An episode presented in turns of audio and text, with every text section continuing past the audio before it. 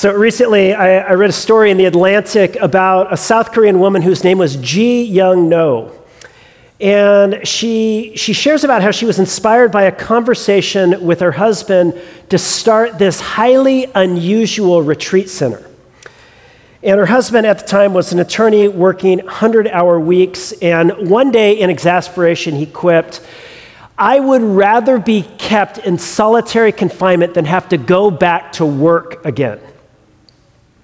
And the comment stuck, and an idea began to percolate in her mind. And then in 2013, she launched a mock prison where people for $90 a day, exhausted professionals, stay at home parents, teachers, uh, could hand over their devices, sleep on mats, eat meager, meager daily rations, and spend 24 to 48 hours locked away in silence in, in um, solitary confinement.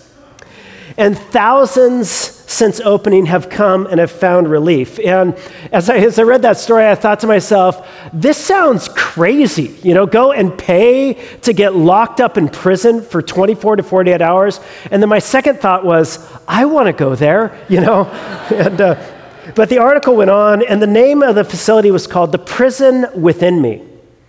One participant was asked to reflect on her experience, and she said this she said, The prison, or she said, This is not a prison. The prison is where we return.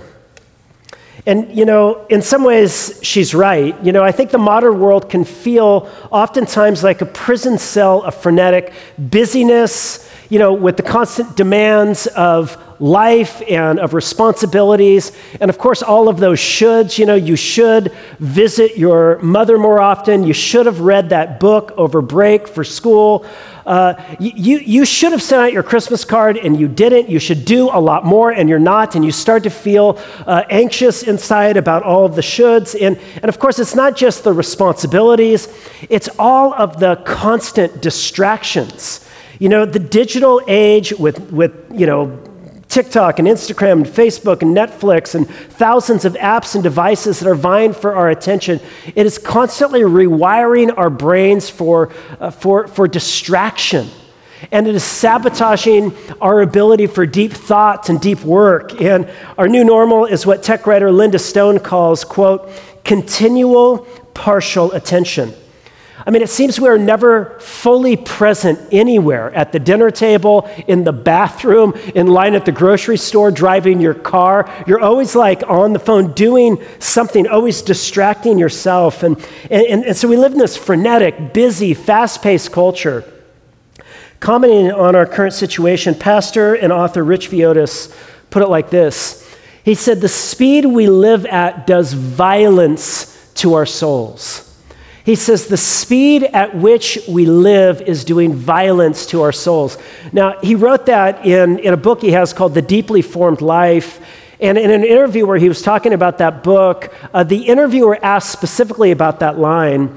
And listen to how he, how, he, how he further explains it. He says this He says, The reason speed does violence against our souls is because our souls were meant to be tended to. There's a preciousness, a tenderness to our souls that require a slow observation. And so, when we're living at this chaotic pace, we don't give our souls the opportunity to rest, to breathe, to receive the nutrients from God that we desperately need. Well, last week we began a new series entitled Abide practicing the presence of God. And in some ways, our goal throughout this series is to, is to create new space in our lives where we can breathe, where we can sit in the presence of God, where we can begin to receive those, those nutrients our souls so desperately need from God. You know, last week we said that Jesus invites us into this life. I mean, think about this Jesus invites you into a life where the frenetic pace is broken, where the, the, the ongoing constant distractions, you withdraw from that, and you can actually cultivate a life of abiding, of making your home at the, in the presence of God, where you can make your home in the very love of God and find new life and vitality and energy to enter into the rest of life. But the, the question, of course, is how does that happen? I mean, how do we do that? How do you cultivate a life uh, where you're practicing the presence of God, where you're receiving from God like a, a branch that's attached to the vine, where you're receiving those nutrients that really bring life and vitality into your life? How do you do that? Well, there's a lot of ways you can answer that question. There are many ways in the weeks ahead in which we're going to reflect on answers to that question. But today, I, I just want us to, to, to focus on this one idea. Today, I want us to see that we must cultivate, if we're going to enjoy a life where we are being enriched by the nutrients of God's life, we must cultivate a regular rhythm of getting away to be alone with God and with ourselves in what Jesus calls the secret place. Have a look at Matthew chapter 6. So, Matthew 6, of course, is Jesus' magisterial sermon on the Mount, and it is his kingdom manifesto, what it looks like to embody the life of the kingdom in this present age. And, and in, this, in this story, it's interesting because in Jesus' Sermon on the Mount, at the very center is a teaching on prayer. At the very heart of the Sermon on the Mount, Jesus addresses our life with God. And listen to what he says. He begins with the negative. He says this when you pray, here's what you should not be like. He says, when you pray, don't do this.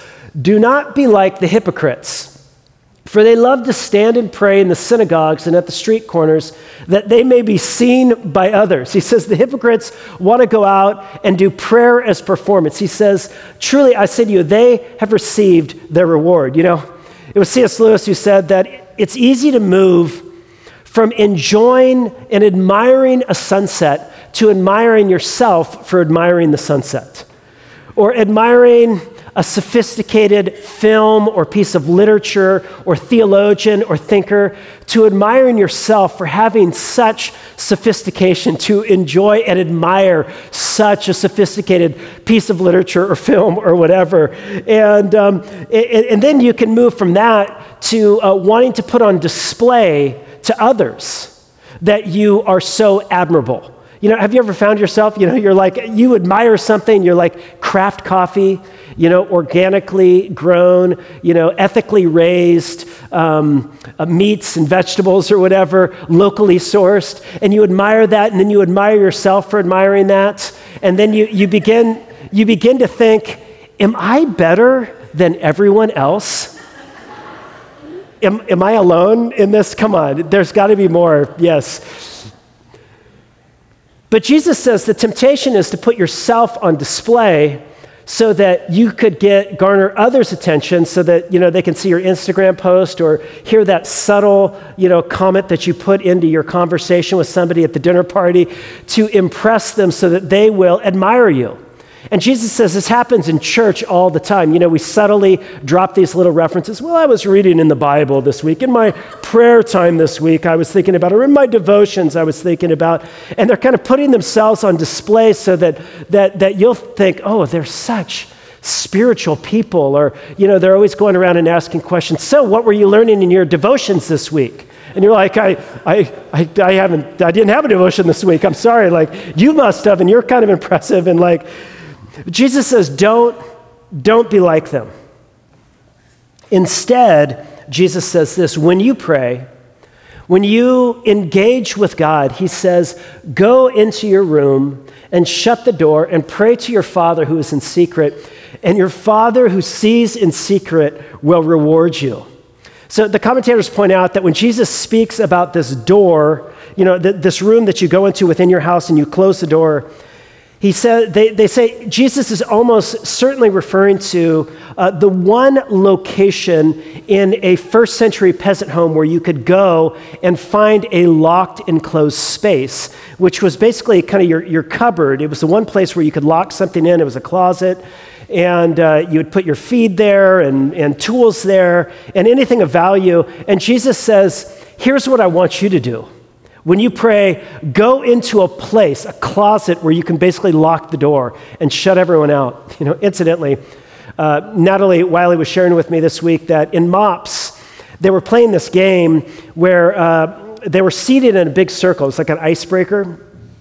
And they were going around, and uh, if, if you, they were asking a, a, a random assortment of questions, and if you answered yes to the question, you would move over to the seat next to you. Now, if somebody was already sitting there, you would have to go and like sit on their lap. So it's kind of like, that sounds really awkward. I hope I never play this game. But, um, but she, said that um, th- there was one question that every mom in the room answered yes to. And it was the question Have you ever locked yourself in the closet to get away from your children? Every mom in the room. And Jesus is saying, Here's what you should do go and lock yourself in a closet to get away with God. Now, Jesus is speaking metaphorically here. He doesn't literally mean go and lock yourself in the closet to pray. For, for you, it may be your best place to get alone with God is in a locked closet uh, while your children are outside doing who knows what, you know. But it also may be a long hike in the mountains or a walk on the beach or your favorite chair with a cup of coffee. But Jesus is essentially referring to that place, that space where you can sit and be alone with God in silence. And there in silence with yourself and with God, in contemplation and reflection, listening and talking, you might encounter and engage with God. And Jesus is saying this is, this is at the heart of the spiritual life. This is at the heart of the life of the kingdom of heaven. It is a life where you regularly, where you habitually take time to sit and to be with God. Now, let's just stand back and let's now make three observations about the secret place, this place, you know, the closet that Jesus is calling us to cultivate, a space for engaging with Him in silence and solitude, daily, in listening, in conversation, in contemplation and reflection. Uh, three observations. Number one, Jesus in our text is giving us a concrete discipline that he himself practiced. Jesus, you could say, is giving us a rhythm that he himself brought into the course of his own life. You know, it's fascinating. When you read through the Gospels, what do you find there? Well, of course, you see the, the stunning and breathtaking works of Jesus. He cleanses lepers, he gives sight to the blind, he gives hearing to the deaf. We, we, we witness his bodily resurrection. And, and there we, we, we also receive the wise, the breathtaking words of Jesus, his teaching. But it's interesting, in the Gospels, we also get a window into the lifestyle of Jesus, how he organized, how he ordered his life. And one of the features of Jesus' lifestyle that stands out the most, and it is almost the clearest thing, if you ask, were there any regular disciplines, any regular habits that Jesus embraced, you see this. Jesus regularly Jesus habitually withdrew to be with his Father. You know, in the very opening scene of Jesus' public ministry, he's baptized. You know, John the Baptist, behold, the Lamb of God who takes away the sins of the world. He's baptized, the Spirit descends. He comes out from the waters of baptism. Where is the first place he goes? It's not into public, he goes into private, into a desolate wilderness place. And look what it says.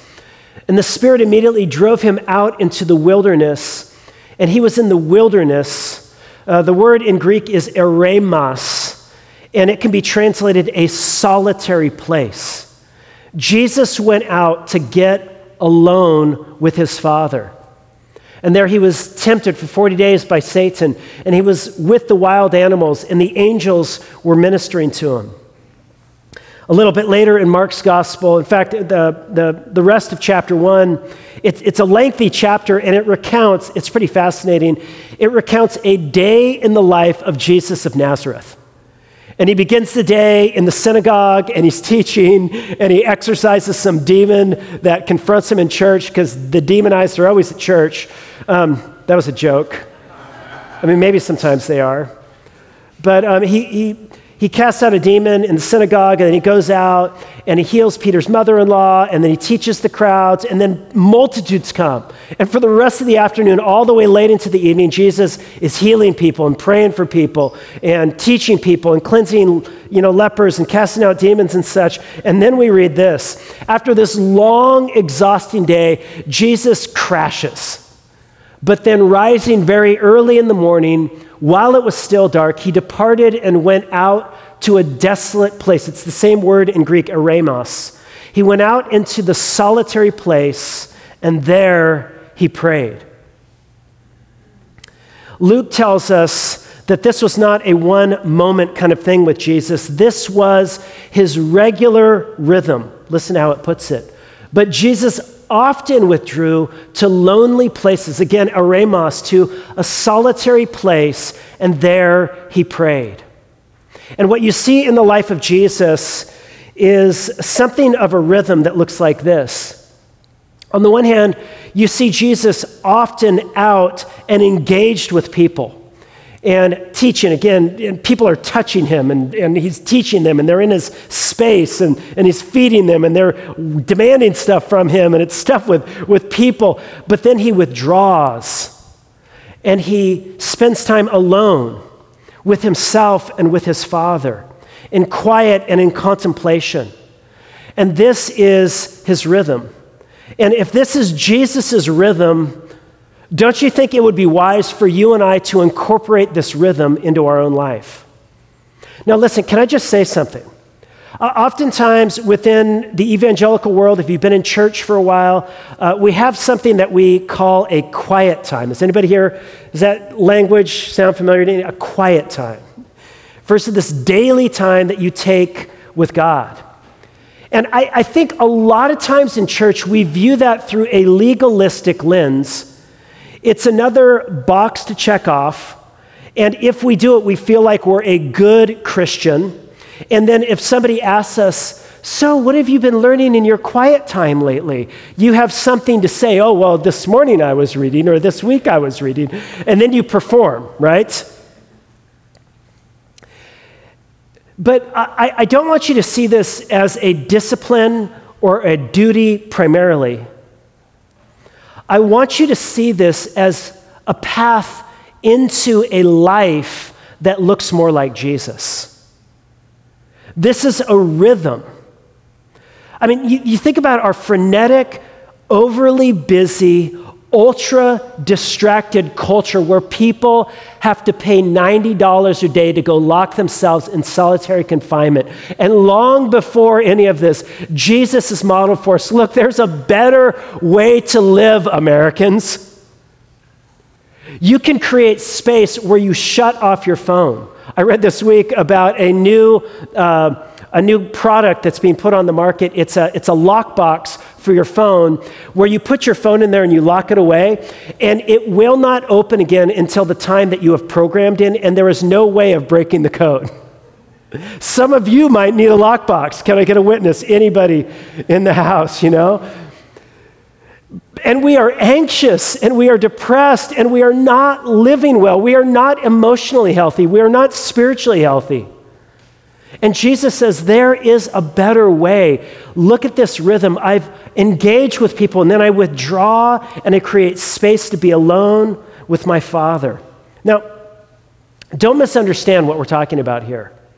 I'm not saying that Jesus went out and went with people and then he went back and then that's where he was with God. I mean, uh, one way you can think about this is God is present everywhere, all the time, wherever you are at. And we talked about this last week. Part of the goal of the Christian life is to learn how to practice the presence of God, to always be two places at once. To be driving your car and then in the presence of God. To be uh, sending that email and in the presence of God. To be studying for that test and in the presence of God. To be playing video games with your friends and in the presence of God. You know, but learning to be two places at once. And God is perfect in what theologians call his immanence. And this is the reality that God is ever present, that God is nearer to you right now than the air that is touching your skin, Or as Paul put it, in him we live and move and have our very being. And so our, our, our, goal is really to learn how to do everything in life in the name of the Lord Jesus, giving honor and praise to Him at work, in school, in leisure, whatever we're doing, to, to learn that practice that the Apostle Paul talked of, of praying without ceasing. And so the whole of life is lived in the presence of God. And yet, what we're talking about here is this God is always near to you, but we need to consciously and habitually and in a disciplined fashion take time every day to draw near to Him. Or, in the words of Henri Nouwen, we have indeed to fashion our own desert. You know, Jesus withdrew to the desert, to those wilderness places, and Henri Nouwen, that great spiritual writer, says, You also need to fashion your own desert. Maybe it's a, a regular hike, a walk, a chair, a closet, where we can withdraw every day and shake off our compulsions and dwell in the gentle, healing presence of the Lord. And so, Jesus, number one, in our text, is giving us a daily rhythm, a practice that he himself practiced. And he is saying, look, here's the way into genuine life. But second, I want you to see in our text that Jesus is not only giving us a practice that he himself practiced, secondly, Jesus in our text is uh, he is giving us an antidote to religious hypocrisy. And again, this is one of Jesus' main points in this passage. Look at what he says again. He says, And when you pray, you must not be like the hypocrites. You know? For they love to stand and pray in the synagogues and at the street corners that they may be seen by others. Truly, I say to you, they have their reward. The question what is hypocrisy? Hypocrisy is when your outside differs from your inside. It, it's when how you present to others, the face you give to others, is different than the face you give at home or in private. You know, hypocrisy is, is that disconnect between who you are when people are watching and who you are when you are alone. And of course, churches, and you know this, churches and religious communities can be breeding grounds for hypocrisy. Because it's almost like you feel like when you go to be with people who you perceive at times to be better than you, more advanced than you, you, you get there and you're like, oh, I feel I gotta perform, I've gotta present, I've gotta look a certain way. Jesus says hypocrisy, you know. These people draw near to me with their lips, but their heart is far from me. And I don't primarily want your lips disconnected from your heart, I want your heart, the whole of your, your inner being. But churches, again, it can be breeding ground for hypocrisy. You know, I was. Um, uh, years ago, when my kids were just little, and uh, we were living back in Seal Beach, I don't know, this is 15 years ago or something like that. But my, uh, my, my, my, my, kids who were homeschooling uh, were, they, we, they started to collect caterpillars, and they would put them in this little uh, aquarium like thing and uh, they would cocoon, you know, and crystallize, and then, you know, and we had um, monarch butterflies in our back. You had all this milkweed growing out, and you know, the monarch butterflies were on there, so they'd bring them in, and they'd watch them cocoon, and then the beautiful butterfly would come out. And uh, one day they, they got a different kind of caterpillar. I think it was a cottonwood caterpillar, and they brought it in, and um, we were we, we watched it cocoon and so at dinner at night, you know, we'd be sitting there and it was at the dinner table. I mean, it wasn't on the dinner table, but it, because nothing makes you hungrier than watching caterpillars eat milkweed, you know?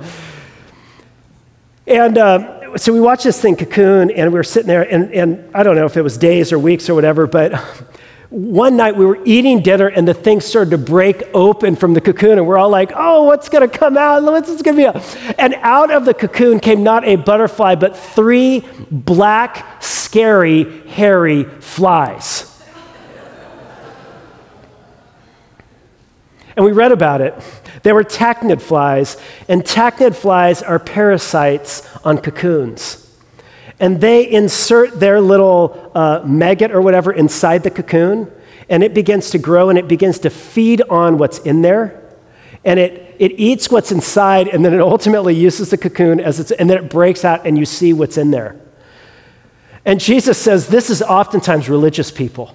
They have a cocoon of religious practice. They go to church, they do churchy things, they got church uh, talk coming out of their mouth, but you look below the surface and there's something eating them inside. There is some darkness there. In Jesus' words, you know, on the outside you look so clean and beautiful, but inside you are full of dead men's bones and all manner of uncleanness. There's a danger of us developing a false self in church if we're not careful. And it is in solitude, not simply when you rush and you check off a box and read your Bible so that you can go out and tell people what you did or whatever, but when you sit in quiet and silence with yourself and God and self examination, that you begin to deal with stuff. Listen, the spiritual life is like film, it develops in the dark. You are who you are when no one else is watching. That is who we are. And it's in, it's in, it's in quiet and in solitude in the presence of God that we learn who we are. Again, Henri Nouwen put it like this He said, In solitude, I get rid of my scaffolding. No friends to talk with, no calls to make, no emails to answer, no texts to respond to. No meetings to attend, no movies or music to entertain, no TikTok or YouTube or Instagram to distract. By the way, I added that in. Henri Nouwen wasn't on Instagram. Just me, naked, vulnerable, weak, sinful, deprived, broken, nothing. It is in this nothingness that I have to face in my solitude. And it's not just that nothingness, in solitude, you also discover the genuine you. Howard Thurman brilliantly put it like this He said, You are the only you that has ever lived. And if you cannot hear the sound of the genuine in you, you will all of your life spend your days on the ends of strings that someone else pulls. And it's in silence and solitude where you listen to that voice, where you contemplate that good voice. You are my beloved son or daughter. This is the genuine you. Or in the words of Moana to that crazy mountain, Maui was it? Or no, I don't know what it is. Do you know who you are? You are a child, you are a son or daughter of God. This is the genuine you. You are not primarily what you do. You are not how you perform. You are not your resume. You are not your education. You are something better than all of that. You are secure and safe in the eternal and infinite love of your Father in heaven.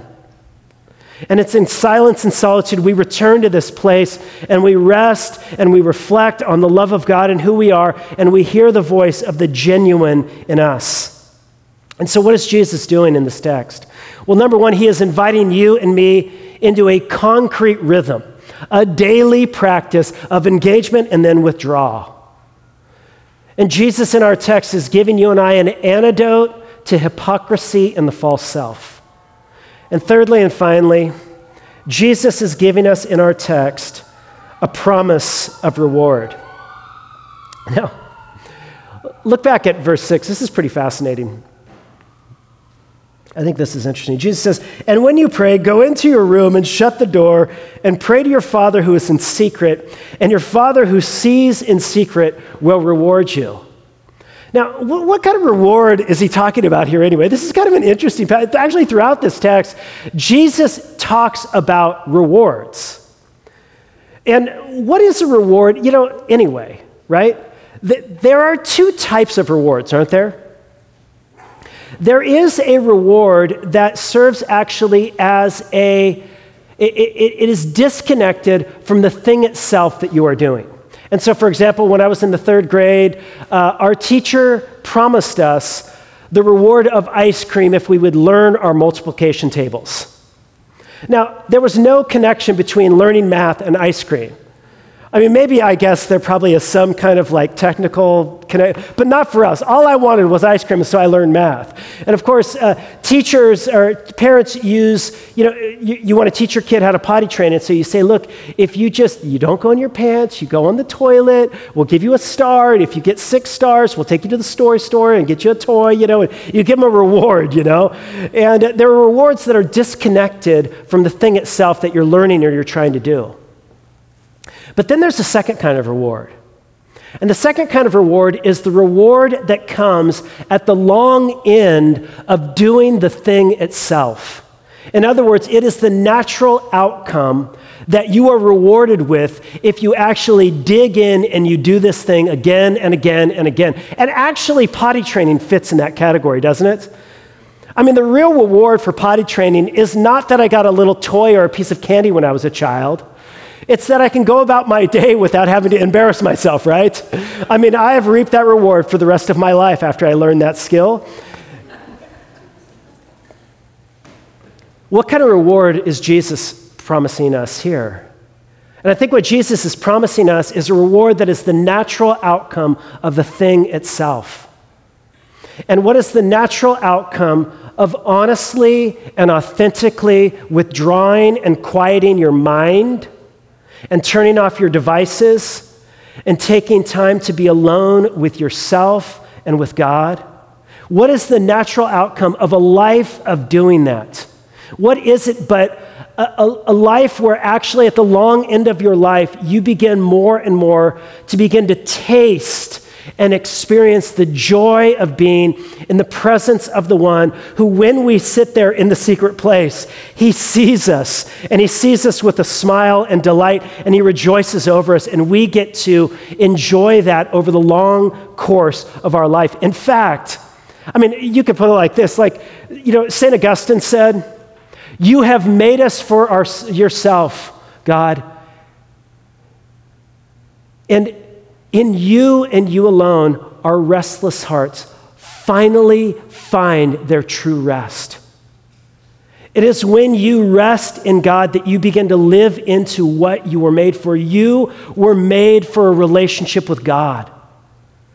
And so when you take time to be with God, when you enjoy God and His presence, you begin to live more and more into the very reason of your existence. You begin to have what it, it really takes to, throughout the rest of your day, to live all of your day in the presence of God who is always near to you, but who too often we just ignore. So, God is our reward. It's His presence. You know, it's interesting. I was reading a commentary this week, and he said something that just struck me, and I never thought about this before. But he said, in the first century Jewish context that Jesus was writing in, where was the place, if you were a Jew, where you would go to meet? Where was the secret place where the palpable presence of God resided? In the Jewish imagination, it was in the temple, and it wasn't just the temple.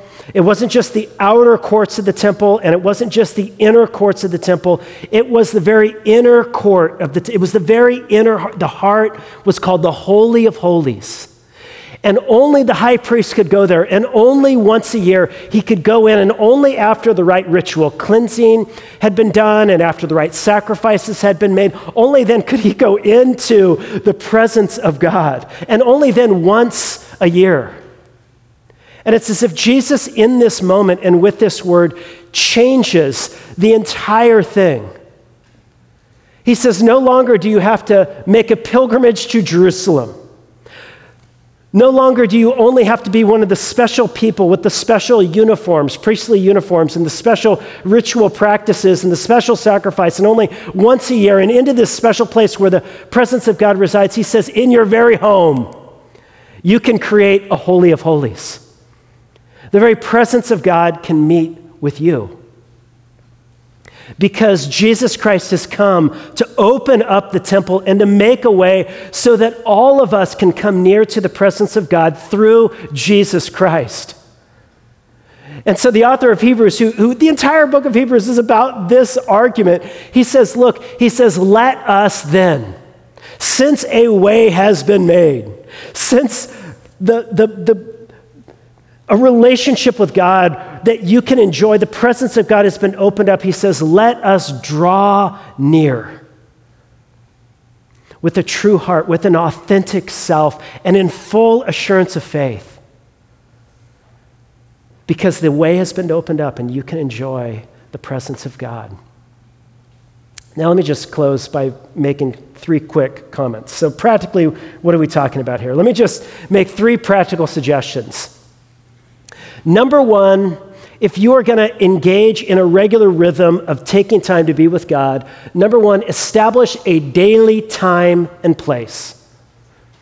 Might be the chair that's comfiest for you. It might be, uh, you know, in the closet, shut away. It might be on the trail, it might be on the beach, but find a time and place. And be careful not to expect too much. You know, we're talking about a regular rhythm, a regular practice that over the long course of your life will begin to yield dividends. But it's only after a long obedience in the same direction. Second, try starting your time with silence. You know, we handed out those uh, uh, abide guides. Did anybody get it? Who, how many of you guys got abide guides? Just show of hands. If you didn't get one, we will be handing more out in a couple weeks because I ordered some more this week, so have no fear. But in that guide, we recommend that you start your, your, your time that you're taking to be with God not with more noise and not with more just immediate reading, but with silence. And I recommend taking five to 10 minutes and just shut everything out and just sit. And you will begin to realize just how like internally like busy you are and how hard it is to keep your mind from wandering and distra- you know, like and, and attend to what's going on inside of you. Why am I so distracted? What is more important for me to do than to be with God in this moment? And maybe have a verse that you're just contemplating, you're reflecting on during that moment. So start with silence and contemplation, where you are still and you know that He is God. And then listen. Maybe God wants to say something to you. And talk, pray. Bring your fears, your tears, your heartache, your pain, your questions, your longings, your gratitude, your praise. Reflect. Read, read a scripture, read the Bible, read a book, and contemplate and think. But take time to be with God. And in that quiet place, in that secret place, we look for God to meet us there and to take us to new places He wants us to be. Let's pray together. Father, we come to you now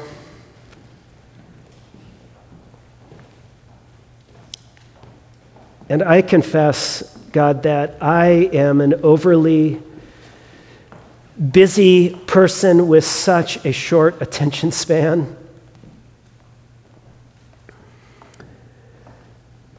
God, we confess it is so important to be with you and to enjoy you. And we just ask, God, that you would take us to new places than maybe we've been before in the past. That as we carve out space to be with you, to be near you, to hear from you, Father, that you would meet us in that place and that you would speak your love over us, that you would assure us that we are your sons and daughters, and that in that place we might find fresh joy and peace, that we might be able to go out from that place into lives that honor you and that share proper attention and care for neighbors, and that are marked by deep adoration and love for you. And we ask this in the name of your Son, Jesus. Amen.